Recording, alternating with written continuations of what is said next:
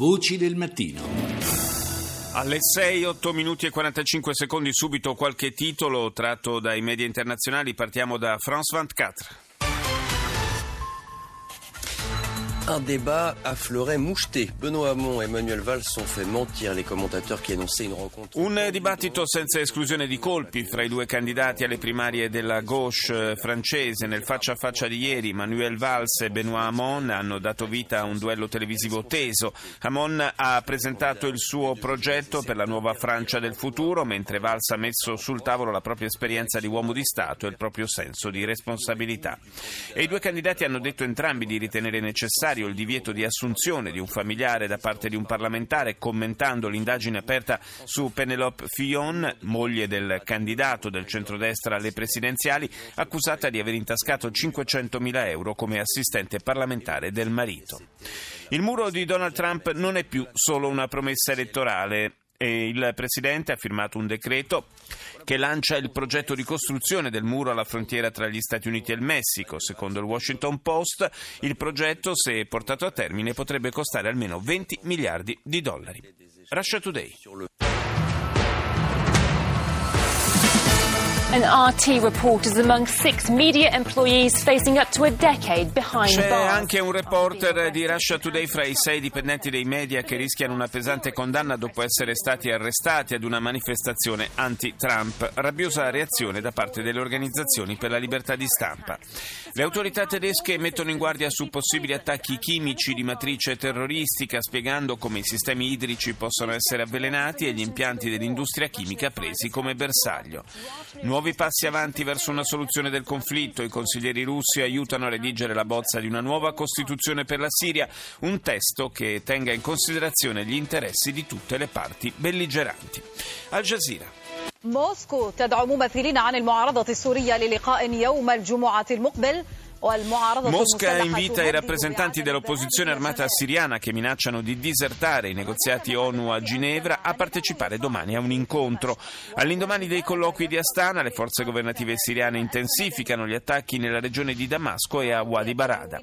Il presidente americano Trump è determinato a limitare l'ingresso negli Stati Uniti per i rifugiati e i cittadini di alcuni paesi medio orientali. E andiamo proprio negli Stati Uniti con NBC. Breaking news tonight the loss of a beloved American icon, Mary Tyler Moore, a TV legend. La scomparsa di una amata icona americana, Mary Tyler Moore, una leggenda della televisione, un'ispirazione per generazioni di donne, dice NBC. Mentre giungono molti tributi, si ricorda la sua eredità. In Italia è conosciuta soprattutto eh, per la partecipazione al film Gente Comune con Robert Redford. Costruire il muro? Il presidente Trump eh, porta avanti la promessa elettorale, ma come realizzerà il muro e chi lo pagherà? Il Messico dice non noi. A Wall Street l'indice Dow Jones eh, tocca per la prima volta quota 20.000. Infine l'agenzia che controlla i servizi finanziari denuncia Navient, il più grande erogatore di crediti per gli studenti del paese. La società avrebbe ingannato i debitori facendo pagare loro più soldi del dovuto. Ora la Svizzera, SRF.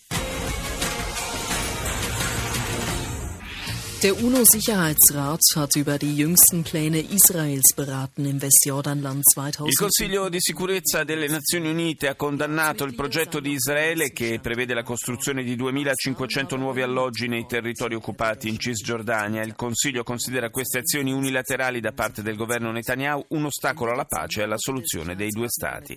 Recuperati i corpi delle ultime vittime dell'hotel Rigopiano nel centro Italia investito da una valanga il 18 gennaio scorso.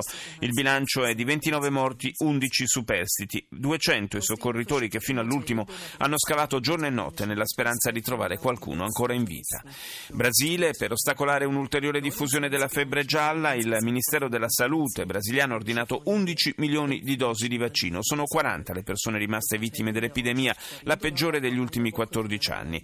In totale sono 60 le città in cui sono stati segnalati casi sospetti. Lo stato più colpito è Minas Gerais. BBC. Latest headlines from BBC News. My name's Mike Embley. President Trump has said his government will start work within months Il presidente Trump ha detto che presto darà l'avvio ai lavori per la realizzazione del muro al confine con il Messico, come promesso in campagna elettorale. La barriera, secondo il presidente, bloccherà gli immigrati illegali e i narcotrafficanti. Il presidente del Messico, Enrique Peña Nieto, potrebbe annullare la visita a Washington prevista per il prossimo 31 gennaio. Trump ieri si è pronunciato anche sulle modalità per combattere il radicalismo islamico. La tecnica della tortura ha dichiarato funziona negli interrogatori, ma ha aggiunto mi confronterò con il segretario alla difesa Mattis e con il capo della CIA prima di reintrodurla. Infine un incendio di vaste proporzioni sta devastando la regione a sud di Santiago, in Cile. Il governo ha decretato lo stato d'emergenza, centinaia di migliaia di ettari di foreste sono andati distrutti, 4.000 le persone evacuate. Si tratta del più grande rogo degli ultimi anni nel paese. Radio Belgrado.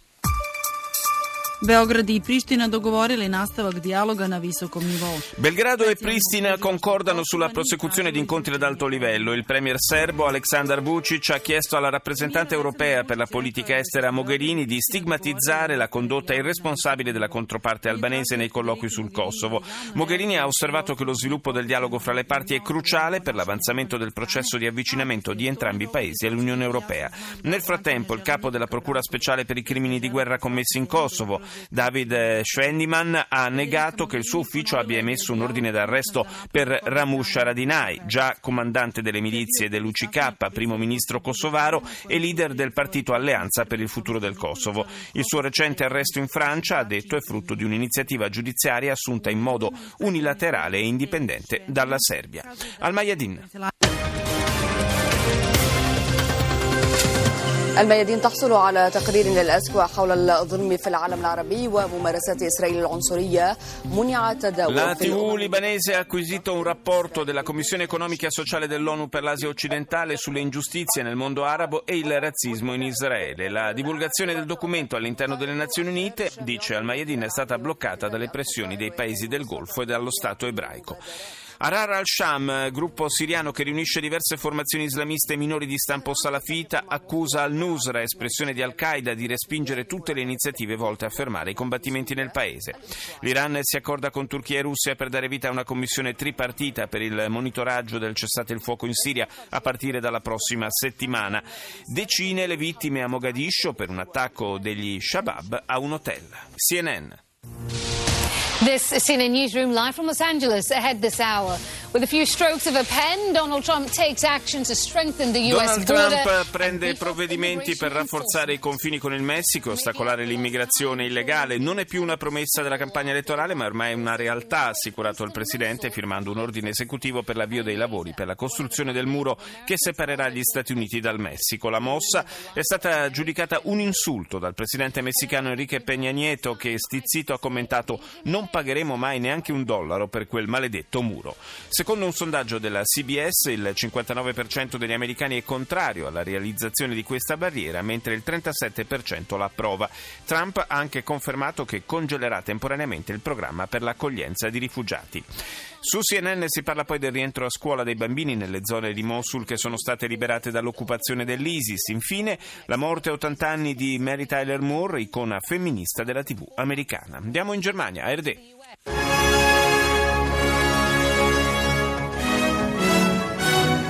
Guten Morgen, meine Damen und Herren. Willkommen zur Tagesschau. Mexikanischer Präsident Nieto verurteilt geplanten Mauerbau. Seit Land werde Il presidente messicano Enrique Peña Nieto ha condannato la costruzione del muro ribadendo che il suo paese non pagherà per il progetto. La presa di posizione è arrivata poco dopo che il presidente Trump aveva firmato un decreto per avviare la costruzione della barriera a cavallo di battaglia della sua campagna elettorale.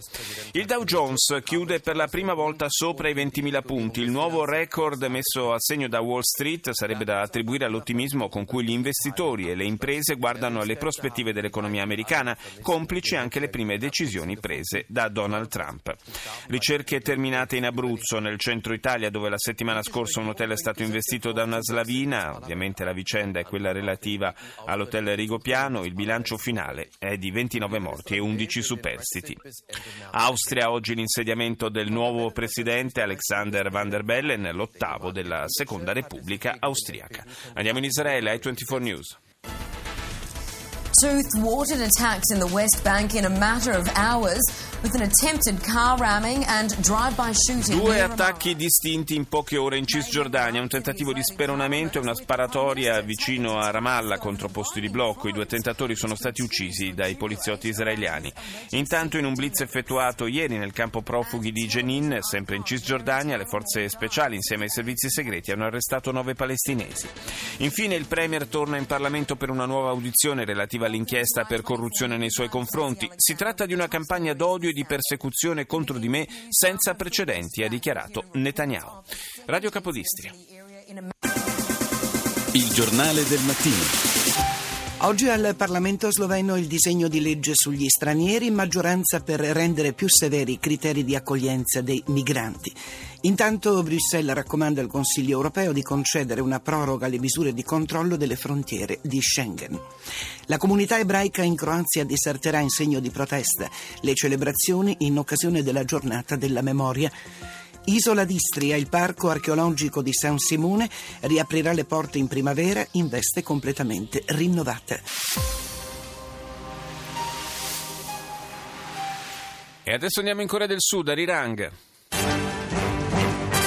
Hello and thanks for joining us for our mid-morning edition of Arirang News. I'm Mark Broom. South Korea and France have urged North Korea to give up its nuclear weapons development and immediately L'emittente sudcoreana in lingua inglese apre con le consultazioni tra Parigi e Seoul sulla necessità di arginare le ambizioni militari e nucleari della Corea del Nord. I diplomatici francesi e sudcoreani hanno ammonito Pyongyang a rispettare gli obblighi internazionali.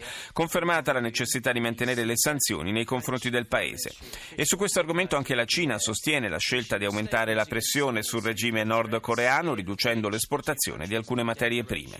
Il legale di Choi Soon-sil, la donna al centro dell'enorme scandalo che sta scuotendo la Corea del Sud, accusata di corruzione ed abuso di potere, ha dichiarato alla mia assistita non è stato garantito il supporto legale durante l'interrogatorio a cui è stata sottoposta. E chiudiamo questa rassegna con le Journal de l'Afrique. Bonjour à tous, soyez les bienvenus dans cette nouvelle édition du Journal de l'Afrique. Voici les titres. Ce double attentat à la voiture piégée a Mogadiscio. Les Shebab ont revendiqué la Duplice attentato a Mogadiscio di fronte a un hotel della capitale poco distante dal palazzo presidenziale e frequentato da uomini politici. Al-Shabaab rivendica l'attentato condotto da un kamikaze a bordo di un'autobomba e seguito dall'irruzione di alcuni uomini armati di Kalashnikov che hanno cominciato a sparare all'impazzata. Il bilancio è di 28 morti e oltre 50 feriti. Adama Barrow, atteso oggi nella capitale del Gambia, messa in sicurezza dalle forze della CDAO guidate dal Senegal.